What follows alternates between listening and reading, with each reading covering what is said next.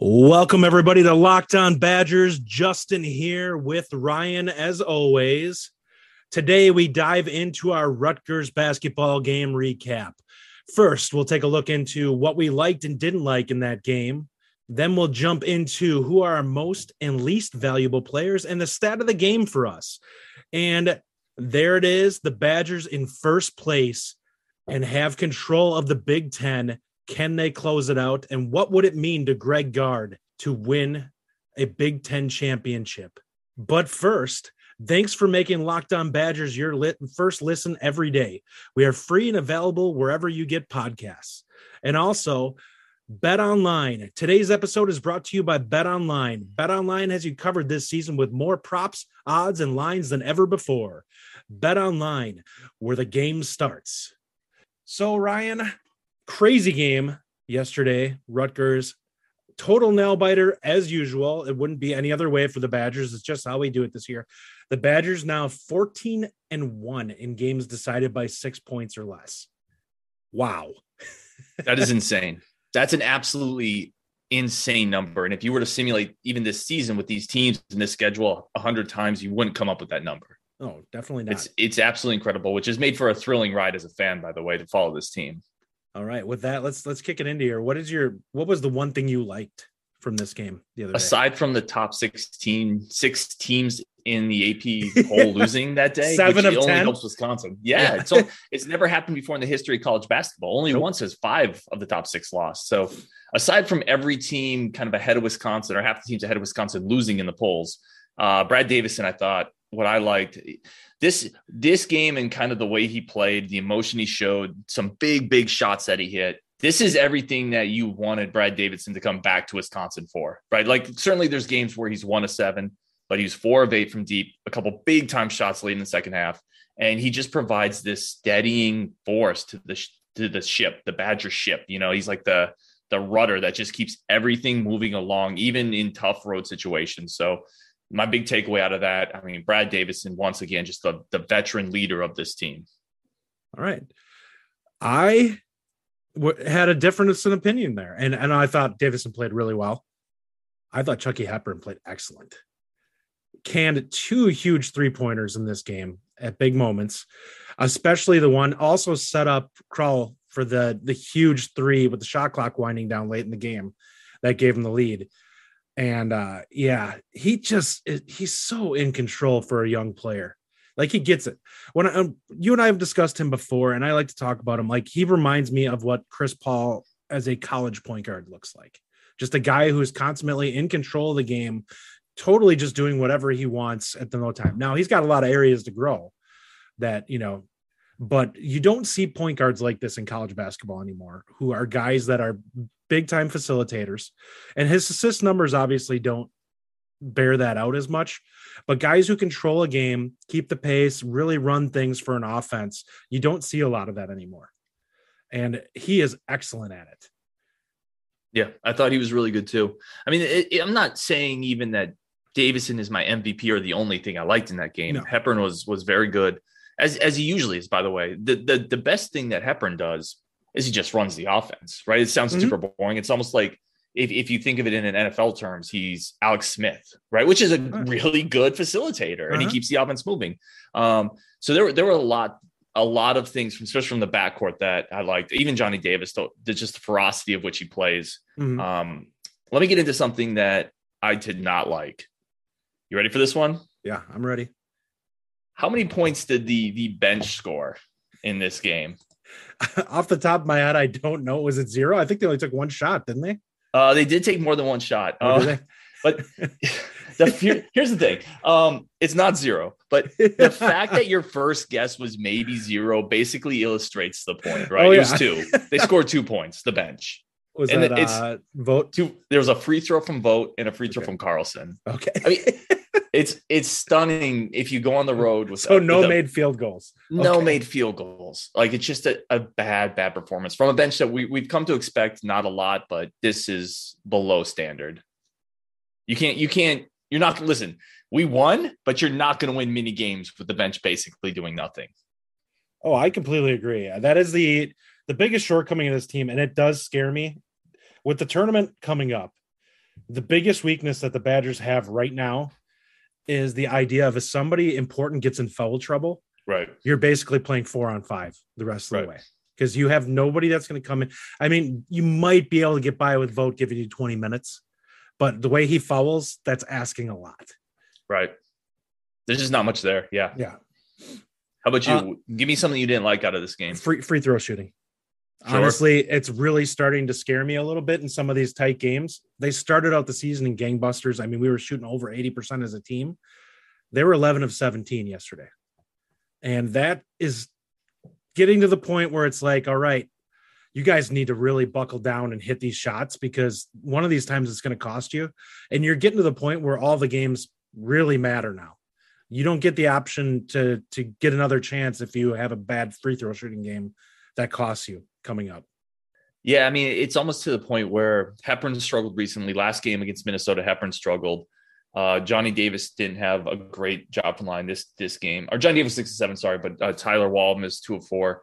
It's really, I mean, you have Brad Davison who is nails at the free throw line, and aside from that, I don't know if anybody goes up there that you're incredibly confident in.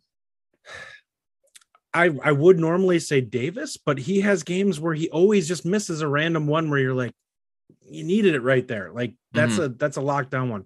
Now he's shooting almost 80% from the line. It's not like he's he's a weakness there at all. It's just occasionally you, he'll miss one where it's like, man, we could have we could have really used that one. Hepburn struggled lately. I, I'm I'm hopeful that he'll kind of get back in the flow there. Because if you, You have wonder- three strong guys, it makes a big deal in a game. Here's a question for you. Um, just dealing with the free throw, some of the, some of the issues we've had at the free throw line. We've had a couple games now where we've been a little subpar. We're getting down to the end of the Big Ten regular season, and just like we mentioned, this is a team without a bench. These guys are playing 35 minutes, 36 minutes. I'm just looking now. Hepburn played 35. Like this could just be a little bit of wear and tear. You know, Oh yeah. like at the end of the day, we're our guys are basically Did playing did you, the entire game. Did you look at plus minus by the way? I did not on this that one. five minutes that Chucky Hepburn was out. You want to guess what we were as a team? Minus seven. Minus eight. Ooh, look how close. Yeah. Um, yeah, which speaks to I think twofold, right? It's it's how good Hepburn's been and how solid he's been, and how bad the bench is, Mm-hmm. right? It's I think those two things. But yeah, that doesn't surprise me at all. Um, anything else that you got from this game, good or or bad, before we kind of get into MVP, uh, least valuable player stuff? I mean, it was another gritty game. I it's this team, it's just it's who they are. And it's it's incredibly impressive to see a team lock down these tight games like this. And against a team like in Rutgers, who I thought was allowed to let play a little bit in this game. So Wisconsin was getting they definitely were dealing with physicality in this game. And that's not Wisconsin's strong suit by any means. So for them to come out on top in this game, that's a big deal. Mhm. That's an impressive win to me when you're taking a beating from the other team the whole game and you find a way to get it done at the end. Yeah, agreed. All right. Well, we're going to go ahead and dive into our most valuable and least valuable players. But first, football might be over for the season, but basketball is in full steam for both pro and college hoops. From the latest odds, totals, player performances, props to where the next fired coach is going to land. BetOnline.net is the number one spot for all your sports betting needs. BetOnline remains the best spot for all your sports scores, podcasts, and news this season. And it's not just basketball. BetOnline.net is your source for hockey, boxing, and UFC odds, right to the Olympic coverage that we just went through and information. Head to the website today or use your mobile device to learn more about the trends in action. Bet online, where the game starts. March Madness is right around the corner. If you want to win your office pool, you need to stay caught up with all the college basketball action with the Locked On College Basketball Podcast. Every Monday, Andy Patton and Isaac Shade recap the biggest stories in college basketball, keep you up to date on the NCAA tournament bubble, and get you ready for the upcoming week of games. From the Big East to the Mountain West and everywhere in between, Andy and Isaac have college hoops covered on the Locked On College Basketball Podcast. Available on YouTube and wherever you get podcasts. Part of the Locked On Podcast Network. Your team every day. And once again, everybody, thanks for making Locked On Badgers your first listen every day. We are free and available wherever you get your podcasts. All right. So diving into it here, our game MVP and least valuable player, and the stat that was most impressive to you. Um, game MVP. I'll be quite honest. I, he did not have a particularly great game. I actually think it was Johnny Davis. Um, he didn't shoot well, and and one of the reasons I look at that to me was, I mean, he just got abused in this game. Him and uh, who was the guy that was on him for Rutgers? Was it McConnell? Uh, McConnell was definitely on him for, for periods. Yeah. And he was on the bulk of them. Those two were fighting like yeah. crazy off the ball. They were getting chippy. And uh, I'm watching it and I'm like, man, the fact that he's he's able to produce at all with a guy getting that physical with him is really impressive to me. Um, there was a lot of fouls that could have been called in that game. There, there weren't a lot of them called until the the very ending. Um, and he sank his free throws when it mattered most in that game. Mm-hmm. But I honestly, the biggest takeaway I've seen this season watching Johnny Davis play, the only games that he doesn't play well is when the refs let other teams kind of get rough with him. And I mean, that is what it is. Even in the NBA, if you if you beat on a guy enough, they start to, to crumble a little bit from shooting. It's just it's hard to shoot clean when it's when you can't get in rhythm because another guy's, you know, roughing you up the whole time. Well, let's let's also be honest here. So Johnny Davis is not my MVP, I, Mhm. but there there's a portion of even when Johnny Davis shoots poorly, like a, a bad Johnny Davis shot is a better shot for this offense than a good shot for Oh, most yeah. people, and he draws so much defensive attention. You talked about just the physicality of, of defenses that play him, but it's not just that. It- it's people in the driving lanes. It's, it's Mhm. people hedging He has off. three guys collapsing Yeah, so- when he goes to the hoop. like so the shooting numbers are never fully indicative of the impact Right. that he has from an ecosystem standpoint because he he creates Oh, he It's not- wide open looks for other people.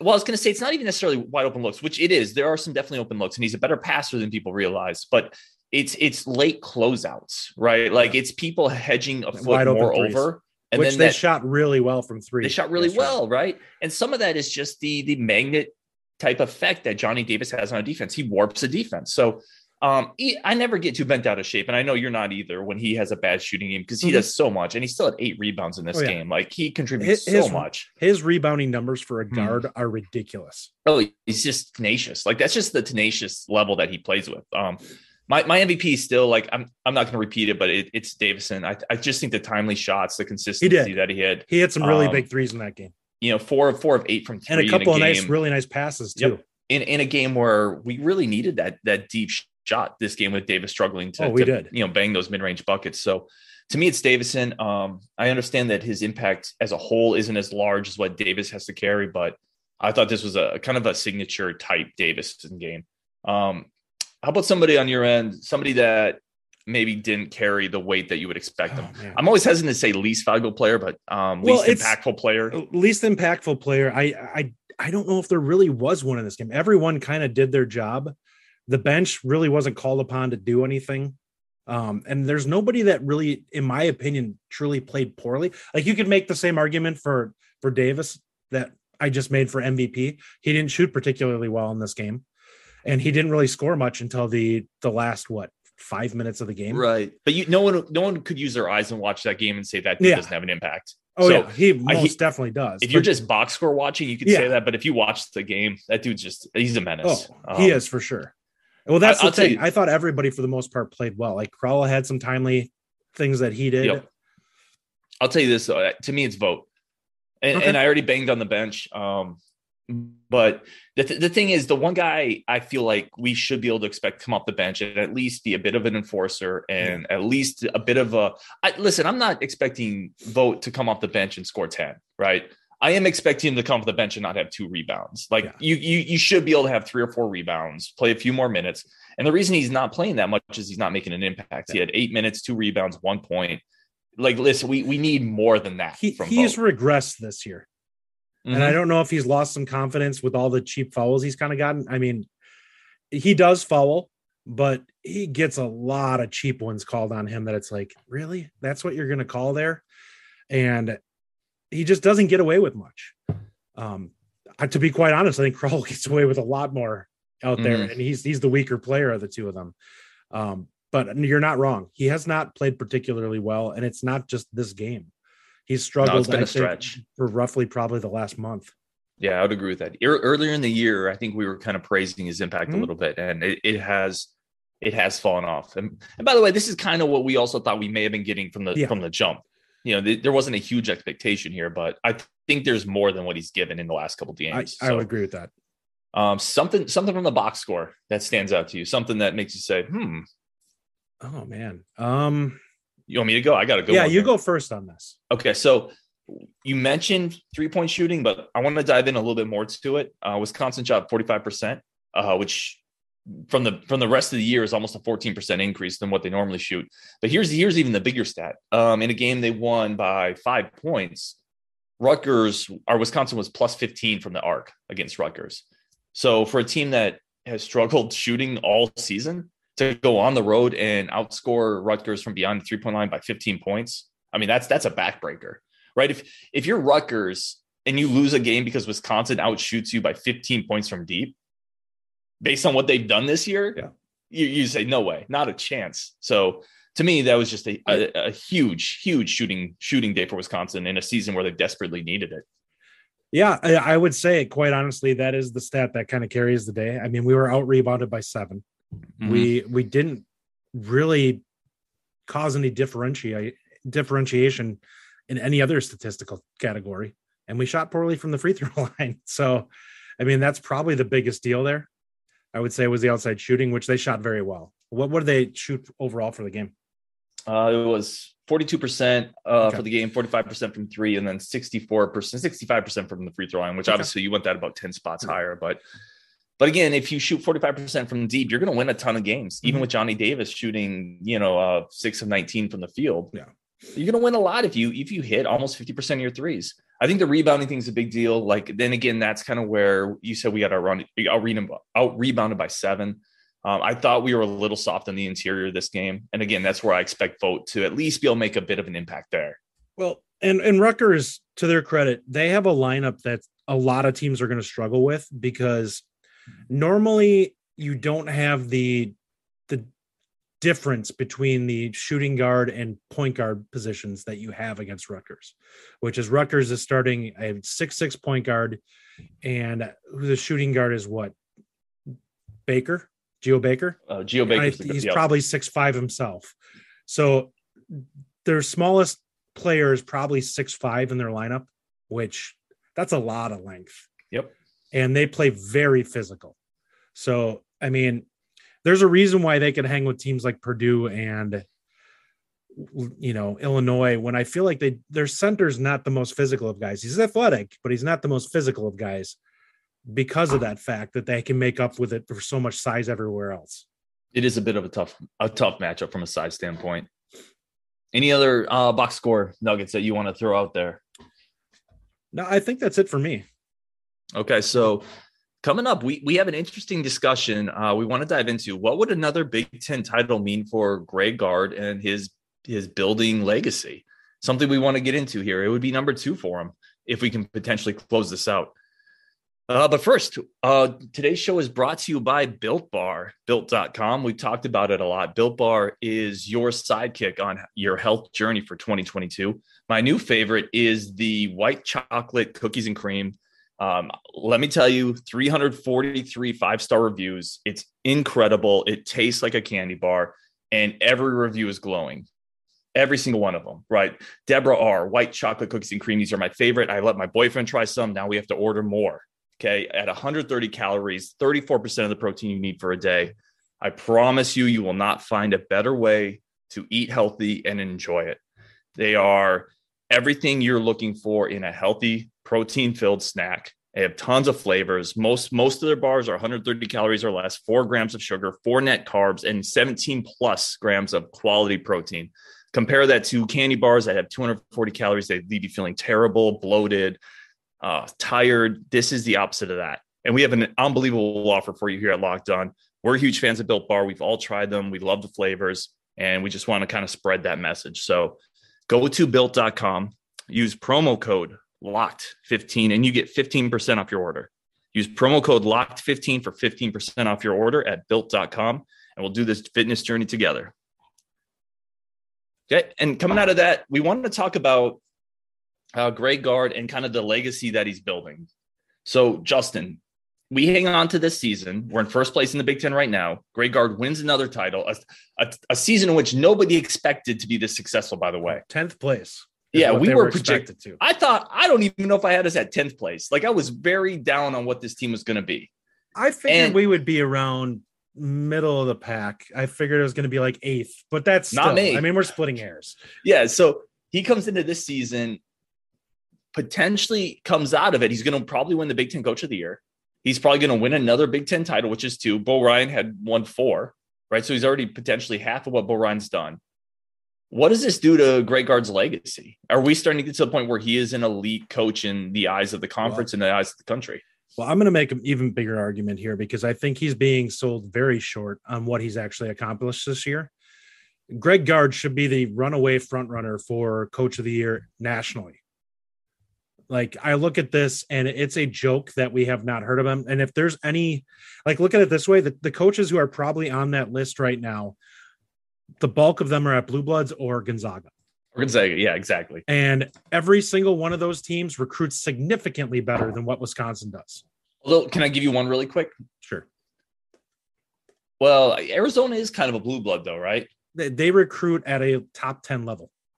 So, okay. no, I'm not impressed by them being good. I mean, you like, should still you be impressed. You can, you can, put a chimp out there and have him be like, all right, you guys. I mean, I would disagree get it done. based I would disagree based on what they've done in the last 10 years, but but I don't want to detract from your Gard argument. I like where you're going. Let's continue. Uh, let, let, well, I'll put it this way. I mean, I feel like there's going to be a lot of people that are going to put all of this on Johnny Davis's shoulder and be like, "Well, he had Johnny Davis, and that's that's why he did so good." Anyone who's watched them play this year, Johnny Davis has been excellent. He the the young guys have are night and day from where they were to start the season. Um, significantly better. Chucky's really grown into himself. Chucky Hepburn as a point guard, he's become more aggressive and more assertive as the season has gone on.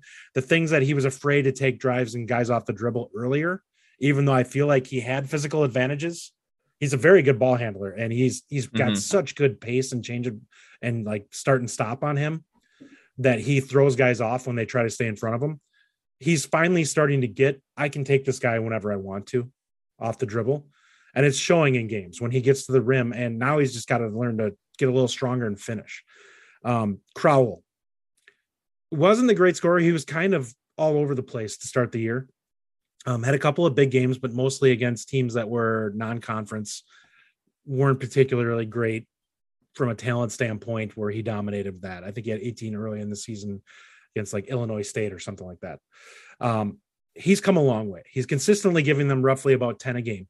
So you're doing a player kind of a player development art, yeah, giving that to oh, Gard, one hundred percent, right? Which it's is obviously him deal. and his staff, but but they have crushed it in close games. Like I think that's part of that's coaching. Thing. It is. Well, I think that's. I think a huge part of that's coaching, yeah. and that's where oh, for sure. I see the player development to me. I don't know, like I, a lot of that is kind of behind the scenes. It's staff. It's off season. It's it's obviously in season two, but once you're in season, the player development doesn't happen quite as much.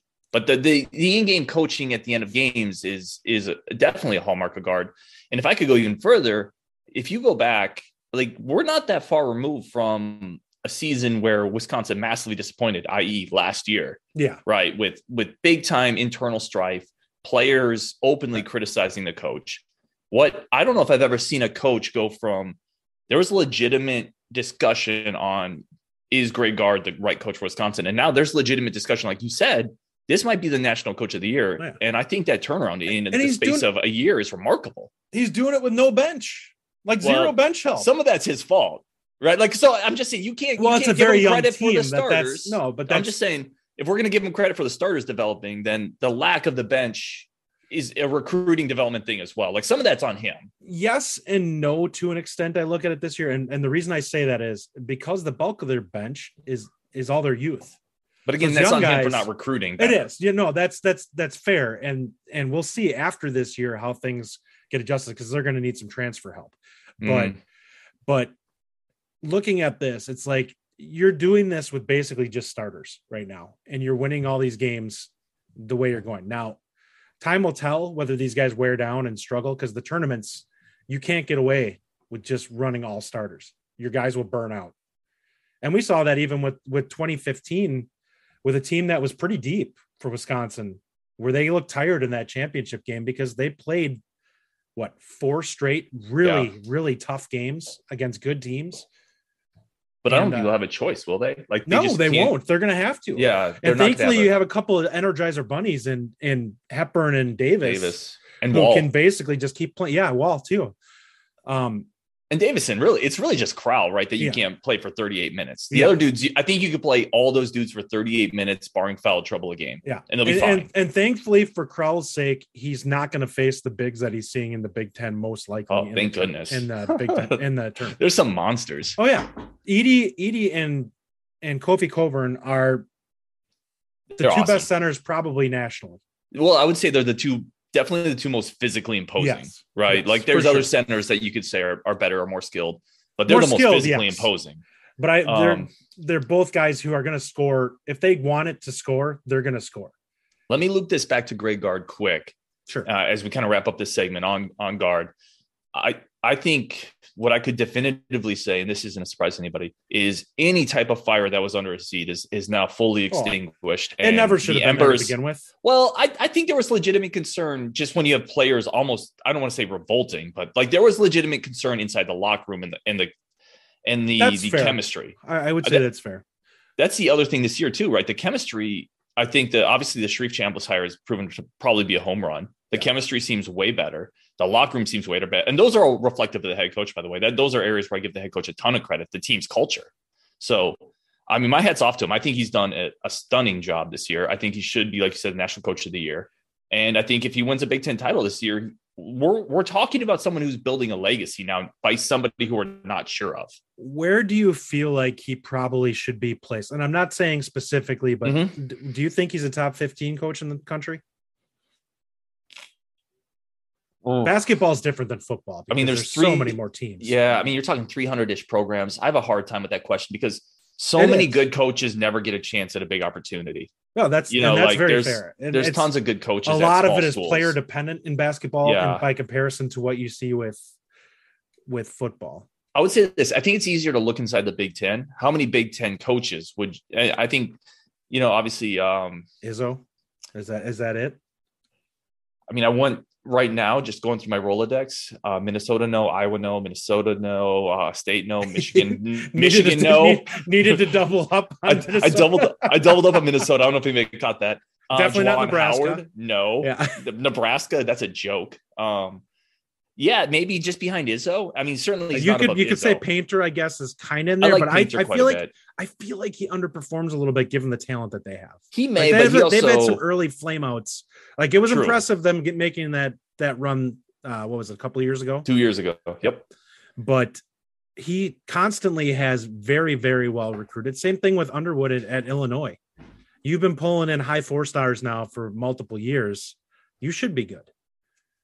Oh, yeah, so I think we're thinking pro, definitely the top third he's or top fourth three, conference. Uh, yeah, right? at, at, worst, he's third at worst, probably in the conference, which is a heck of a spot to be. Yeah.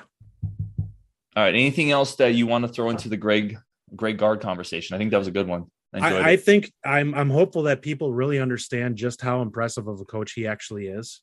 Doing this with a team that is effectively one of the youngest in the nation so I people really need to understand how difficult it is to do what he's doing.